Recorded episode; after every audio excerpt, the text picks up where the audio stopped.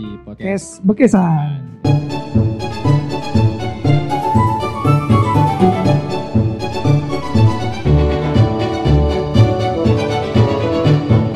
ya bersama saya Maulana Yudhistira.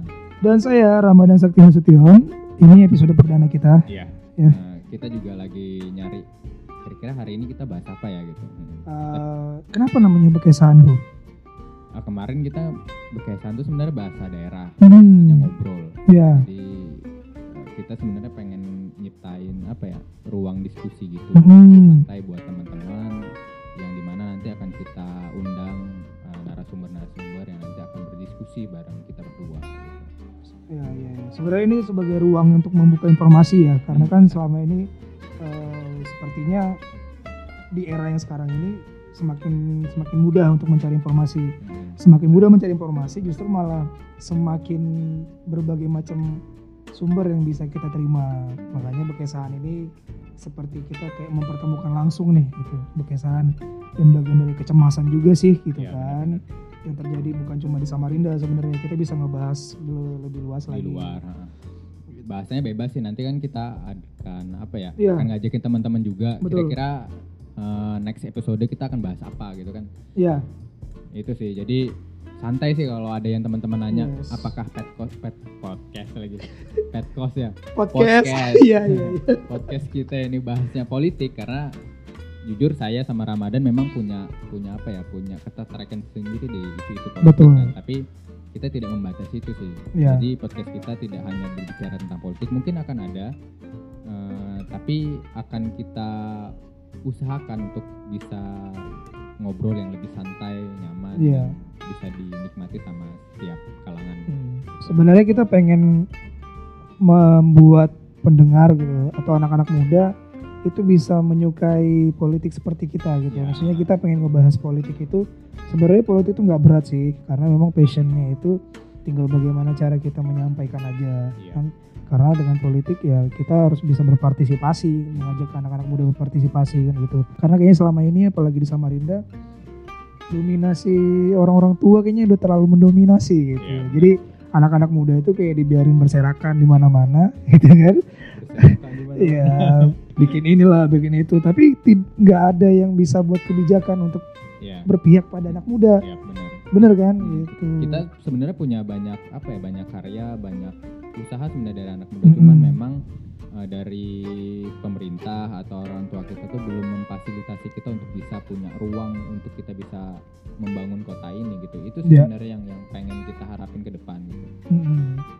Jadi memang eh, itu sih. Padahal kalau setiap pemilihan umum gitu kan pilkada yang selalu dijual itu apa namanya jiwa muda, ya kan? Kemarin kan nggak waktu pilgub, pilgub itu oh, ini apa namanya anak-anak muda yang mendukung gitu. Padahal calonnya juga orang tua kan gitu. benar Cuma kayak saya ngelihat orang tua yang dipaksain untuk jadi anak-anak mudaan. Bener nggak? nggak cocok sih sebenarnya Yes. jadi eh, sadar sih maksudnya kita nggak nggak maksudnya buat kalau dari segi fisik kan memang tua tapi setidaknya dalam sisi kebijakan Iya. kemudian eh, bagaimana dia memperlakukan eh, program-programnya atau memperlakukan anak muda ini untuk bisa apa ya menjadi bagian dari usaha tadi sih eh, mengembangkan kota ini untuk jauh lebih baik lagi nah Iya. di situ sih sebenarnya uh, muda atau enggaknya itu sebenarnya lebih bagaimana caranya pemerintah hari ini bisa memfasilitasi mewadahi aspirasi atau keinginan dari anak muda di Kota Samarinda itu sih yang Betul. penting sebenarnya jadi bukan bukan kita nuntut oh, harus harus muda nih Jadi nggak bicara soal umur Iya, doang. bukan umur gitu. tapi lebih ke keberpihakan tadi apakah kebijakan-kebijakan tadi berpihak terhadap anak muda apakah kita punya peluang besar untuk bisa membangun kota ini lebih ke situ sih sebenarnya Iya. bukan berarti kita membenci semuanya ya gitu Mm-mm. ada orang tua tapi dia berani untuk membuka ruang agar anak muda bisa ikut aktif terlibat itu jauh lebih bagus Itu yang kita tunggu sebenarnya. Benar, Jadi eh, apa namanya anak-anak muda itu sebenarnya butuh guidance sih menurut saya dari orang-orang tua. Karena dari sisi keberpihakan itu kan bisa kita lihat dari macam-macam tuh. Dari programnya dari apa namanya bukan dari pakaian sih saya ngelihat. Selama ini kayaknya kita ter, ter apa ya. Kalau orang maju nyalon gitu DPR kayak atau apa setelannya dibikin anak Ya, muda. benar-benar. tapi isi kepalanya tuh nggak ada anak muda sama sekali gitu kan. Cuma kayak sekedar anak muda cuma hype doang dianggapnya. Padahal saya ngeliat kalau kita pemikiran-pemikiran muda itu pemikiran yang progresif walaupun mereka mungkin belum punya pengalaman di Aha. pemerintahan kan gitu. Sebenarnya kalau kita ngomongin nih apa ngomongin anak muda Samarinda ini kalau menurut Yudis apa sih yang sedang digandrungin oleh anak-anak muda di Samarinda saat ini? Saat ini apa ya? Kayaknya hampir semua kita tuh eh, nggak ada ketertarikan khusus sih di Samarinda. Jadi memang eh, kalau misalnya eh, saya lihat sih teman-teman jagonya nongkrong gitu. Bener. Nongkrong, ngobrol anak-anak gitu. nongkrong banget ya Nah, Samarinda ya. nongkrong banget gitu Iya. tuh makanya banyak menjamur nih kafe-kafe kan. Betul. Buka terus hampir setiap bulan pasti ada kafe-kafe baru yang bahkan ada yang sesajen konsep, sesajen ya iya. ya kafe sajen yang terbaru ini gitu jadi oh ini sepertinya kita harus di endorse Oh, iya, jangan sebut merek loh Oh iya, jangan sebut Iya, merek iya. dulu karena em, tapi ya, keren sih ya tadi ya benar gitu. Jadi anak-anak muda mulai memberikan apa ya? eh, memberikan salah satu bentuk usaha dia untuk membangun kota ini salah satunya Betul. tadi sih kafe industri-industri kreatif Mm-mm. berkembang di kota Samarinda dan segala macam jadi memang kalau dilihat kecenderungannya kita apa eh, kalau dari saya lihat ya kecenderungan kita sebenarnya kita anak nongkrong banget tuh Samarinda gitu Samarinda itu kotanya anak nongkrong sebenarnya Ya, benar. mulai dari tepian yang begitu yang apa namanya yang memang dari dulu begitu ya kan. Kemudian muncul kafe-kafe sekarang angkringan dengan model kopi yang macam-macam gitu kan nggak pernah sepi.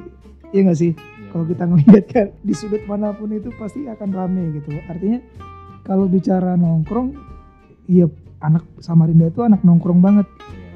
tapi yang kita butuhin sebenarnya bukan cuma sekedar nongkrong itu kan sebenarnya pemerintah sebenarnya harus bisa menangkap itu. Makanya kadang-kadang yang saya agak-agak agak netting itu gini loh. Kita kita yang sering ngomongin politik itu selalu dianggap negatif gitu. Maksudnya ih apaan sih ini? Gitu. Nggak cocok jadi anak nongkrong. Padahal kita juga seneng nongkrong Iya, gitu. Iya. seakan-akan kayak anak nongkrong cuma ngebahas tentang ya kehidupan duniawinya percintaan duniawi menggibah laki-laki kan atau menggibah ya perempuan gitu. Padahal kalau ya, ya ada sih sebenarnya banyak sih kafe-kafe yang sekarang udah mulai mengarah idealismenya tuh muncul gitu. Ya kan kayak salah satu yang kita tempatin sekarang ini dari dari konsepnya udah kelihatan. Itu sih eh, anak mudanya banyak mm-mm. ya nggak? Samarinda itu anak mudanya banyak tapi kayaknya tidak terarah Ya, ya. untuk mengarah membangun kotanya itu kayaknya aduh apaan sih gitu kan ya enggak padahal saya tahu kayak Yudis juga kemarin ngebangun komunitas anak muda yang cinta apa Sungai Karangmumus Iya. ya kan kemudian apa plastik free dan lain-lain yang sekarang lagi diterapin itu goalsnya pak udah jelas gitu. ya butuh butuh apa ya ya tadi sih kita sebenarnya cuma butuh apresiasi makanya Iya. kadang sempet apa ya kalau saya nongkrong sama teman-teman tuh kita nongkrong biasanya Mm. kita uh, ngebayangin seandainya ada dinas nongkrong bener coba Jadi ya andai gila kepikiran ya, ada gitu dinas nongkrong jadi Hmm. ceritanya uh, kita nih sebagai uh, petugas Hmm, di dinas nongkrong akan survei ke tempat-tempat nongkrong di kota Samarinda. Iya. Uh, kita akan menilai tempat-tempat tongkrongan tersebut apakah layak sebagai dijadikan tempat tongkrongan karena dia punya uh, apa ya punya indikator sendiri. Kayak misalnya ketika kamu nyampe di tempat tongkrongan yang baru ini uh, obrolan apa yang paling banyak dibicarakan? Hmm. Berkuali- berkualitas atau tidak dan Betul. segala macam? Nah hal-hal segitu. Terus uh, kira-kira bukanya dari jam berapa sampai jam berapa kemudian siapa aja yang yang jadi Iya. uh, pelanggannya, dan Pelanggannya. segala macam gitu jadi range usianya juga harusnya di, Ah, dilihat ah, ya. jadi lebih diawasin gitu teman-teman nongkrong nih nggak cuma nongkrong gitu tapi Hmm. sebenarnya digaji Iya iya iya iya. Enak dong ya nongkrong Iya, digaji ya. nongkrong digaji jadi kita cuman diskusi aja diskusi hal-hal yang bagus Betul. Di kampus juga gimana ya saya ngelihatnya eh, diskusi-diskusi yang dibangun ya terlalu tertutup, inklusif gitu. Ya kita kita ngelihat lah perbedaan yang di zaman sekarang dengan zaman dulu lebih lebih ngutamain visual media sih. Jadi kayak gerakan-gerakan kampus atau masa sekarang lebih ngutamain visual. Ya, Tahu nggak yang lagi viral-viral yang lagi rame di Twitter tuh? Iya, iya, tahu, yang lagi rame, yang mukanya di blur itu, Iya, iya. ya kan? Jadi apa ya lebih itu sebenarnya udah dari zaman dulu kan dari zaman kita udah ada Cuma baru rame sekarang gitu. Artinya kalau bicara dari kuantiti, kuantitas anak muda kita banyak. Tapi yang sekarang belum dilakukan oleh pemerintah menurut saya adalah bagaimana bisa memfasilitasi anak-anak muda. ya benar Kan dia bisa nge- ngelihat ada potensi gede di situ. Ya kan? Dia kan bikin video humas juga apa namanya visit tim juga meng-hire orang luar kan Iya, orang-orang benar-benar. orang anak-anak muda kita. terbukti kan karya-karya anak muda sebenarnya Iya. hari ini Betul banget. lagi sangat-sangat bagus dan memang perlu diapresiasi untuk Betul. kita membangun makanya saya bilang tadi yang di awal maksudnya uh, sebenarnya apa sih yang dimau, diinginkan oleh kota Samarinda ya salah satu kita dikasih space untuk bisa melakukan uh, karya kita untuk membangun kota ini gitu. Kita cuma Iya. butuh ruang aja kok gitu. pemerintah juga bisa nyediain kayak co-working space sih. Kan ah, kita punya nih Samarinda cuma kan berbayar. Benar. Ya kan? Ditarif kan per jam gitu kan. Sebenarnya kalau pemerintah menyediakan oke lah mereka sekarang bikin taman-taman tuh. Tapi kan digunain kan untuk apa? Ya nggak jelas. Coba lah bikin kayak model working space ya kan? Working space orang-orang yang bisa berdiskusi dengan lebih santai gitu kan? Kan sekarang kayaknya lagi lagi zamannya pekerja pun kita juga saya juga sebagai pekerja juga ngerasain kalau dunia kerja sekarang juga harus lebih ke kayak work life balance sih gitu kan?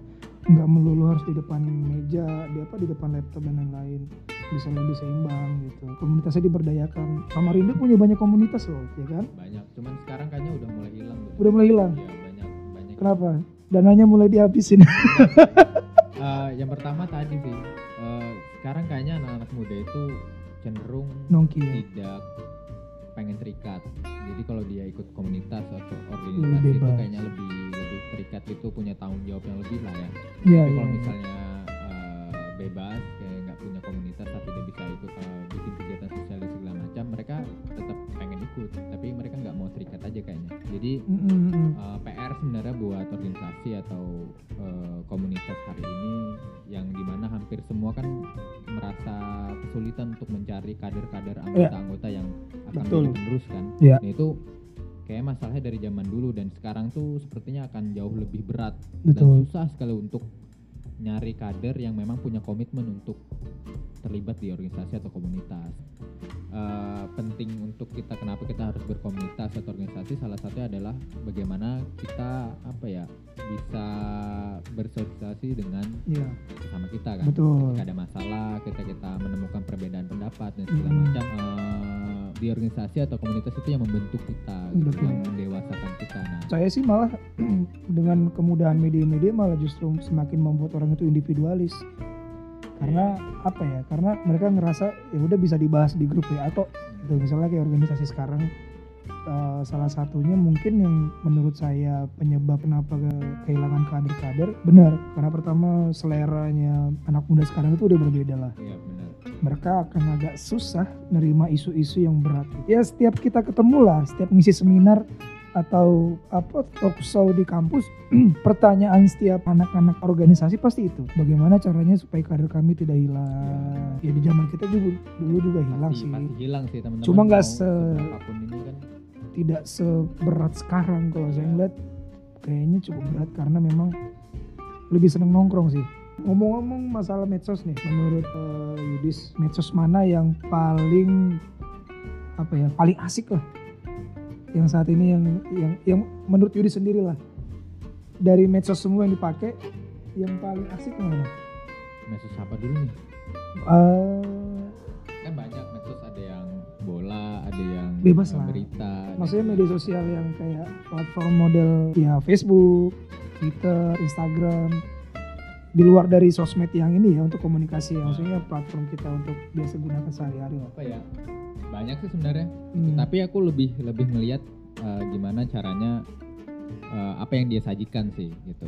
Apa yang paling oke saat apa yang ini? paling dia oke maksudnya ketika ada yang lagi viral atau yang lagi banyak dibicarain sama masyarakat dia langsung update dan beritanya pun uh, sesuai dengan uh, keinginan kita gitu. Maksudnya Hmm. sesuai dengan fakta yang ada di lapangan gitu. Hmm, banyak sih banyak kayak Tirto atau narasi betul.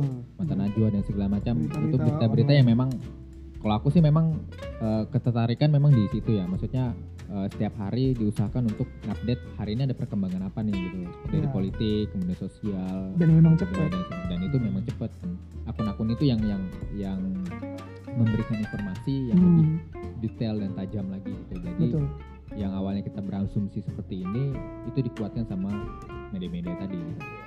Tapi sepakat gak sih kalau simpulan saya itu media yang paling sering bikin ribut itu Facebook. Bener gak? Ya, benar artinya kalau Facebook itu media orang lebih banyak bercerita di Facebook itu dan lebih sering apa ya nyebarin berita.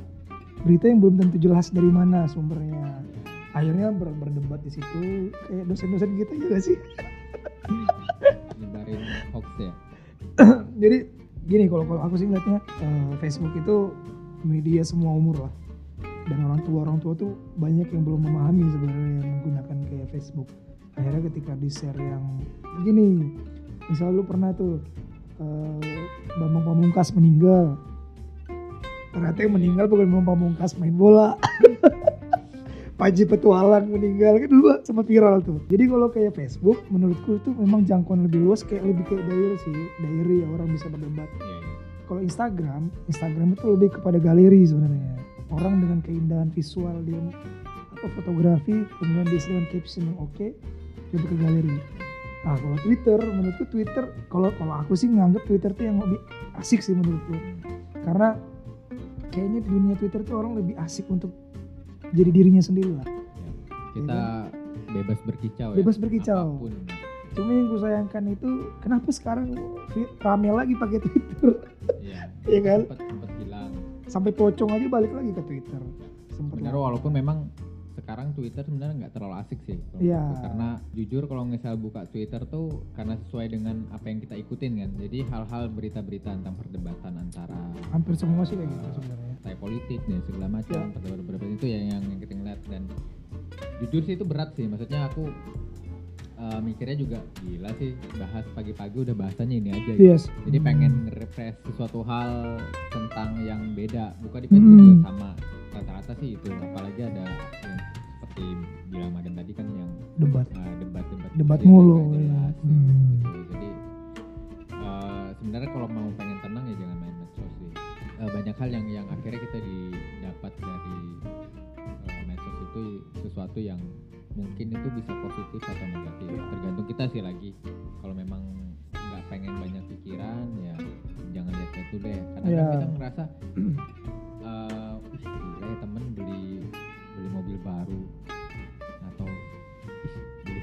lagi nih Iya. ya. sementara kita belum bisa beli apa-apa nih Akhirnya jadi, ada jadi- ada muncul muncul apa ya muncul iri gitu, Iya, iya, temen iya. kita gitu Apa ya jadi kayak sosial sih ya. Kayak makanya penyakit sosial ya. makanya kebanyakan dari kita sih hasil-hasil di situ ya sebaiknya sebenarnya kita mengurangi intensitas itu Media sosial. Media sosial. Kesimpulannya adalah Samarinda kotanya anak muda. ya kota anak muda jadi eh, dari semua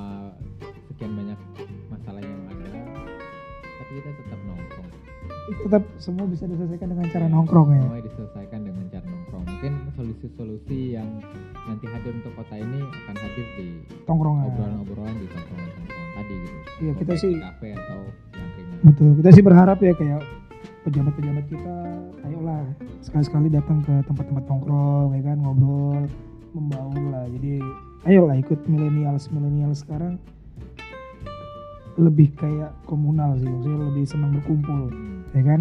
Walaupun membahas apa pun itu yang entah penting atau nggak penting yang penting ada keramaian di Ya sana benar, yang penting ngumpul sih. akan lebih mudah sebenarnya pemerintah mensosialisasikan programnya ketika berada di tempat-tempat keramaian. Ya, ketimbang dia harus mengundang perwakilan-perwakilan yang belum tentu bisa menyampaikan message-nya di sana ya kan? Undang bikin seminar gitu. Kan nggak sampai kenapa dia nggak datang ke tempat-tempat nongkrong? Dia sampaikan di situ. Hmm, akan jauh lebih oke gitu kan? Misalnya dia lagi menggalakkan nih eh, apa plas tanpa plastik gitu. Daripada dia cuma menerapkan kebijakan nempelin kertas kertas gitu lebih bagus dia banyak nih anak-anak muda dia bisa gerakin untuk menyampaikan itu ya kan? Jadi itu sih sebenarnya eh, di episode perdana ini kita sebenarnya pengen ngebahas tentang lebih ke politik ya.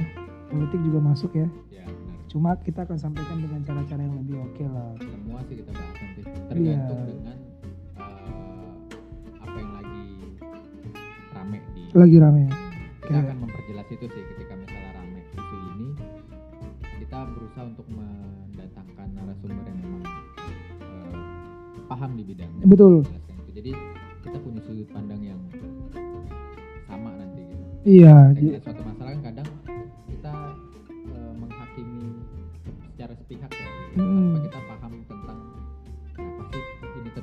ya kita undang lah maksudnya kita ajakin ngobrol gitu kan ajakin nongkrong lah bareng-bareng. Terus sama kita juga terima sih kalau ada masukan-masukan ya. Ya, ke teman-teman. Kayak tadi kan saya bikin bikin kayak model pertanyaan tuh ada yang minta masalah jodoh ya kan terus ada yang minta masalah after kampus terus minta investment eh, bagi yang apa namanya anak-anak muda.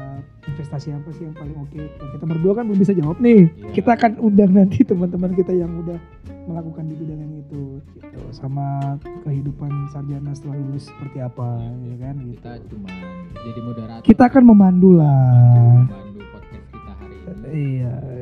Jadi Apa, kepada para teman-teman semua yang mendengarkan di mana pun berada. Ya inilah episode perdana dari podcast Bekesahan mudah-mudahan bisa berkembang terus ya. Ya ha. bisa akan jauh lebih lebih luas. Karena kita juga baru perdana ini ala-ala penyiar radio. Iya iya benar. Biasa kan harus, Yudis? harus latihan. Biasa Yudis diwawancarain. Ya harus sekarang kita harus mencari sekarang apa harus sih yang ak- akan kita bahas gitu. Iya. Lebih susah. Lebih susah? Dibanding kita tunggu dipertanyakan. Iya. jawab itu akan jauh lebih ternyata bener jadi penanya itu jauh lebih susah ya ketimbang jauh yang ditanya. Karena kalau orang yang ditanya kadang-kadang dia bisa ngejawab dengan berbagai macam jawaban. Tapi kalau pertanyaan kan nggak bisa dengan berbagai macam pertanyaan tanpa disiapin dulu iya Oke. itu. Itu dulu. Oke kalau aku sih oke Oke teman-teman, terima kasih banyak sudah mendengarkan podcast Bekesahan episode perdana. Saya Ramadan Sakti Nasution. saya Maulana Yudhistira Kita close mic dulu. siap Kita sambung di episode berikutnya. siap Salam. Assalamualaikum. salam Bye bye.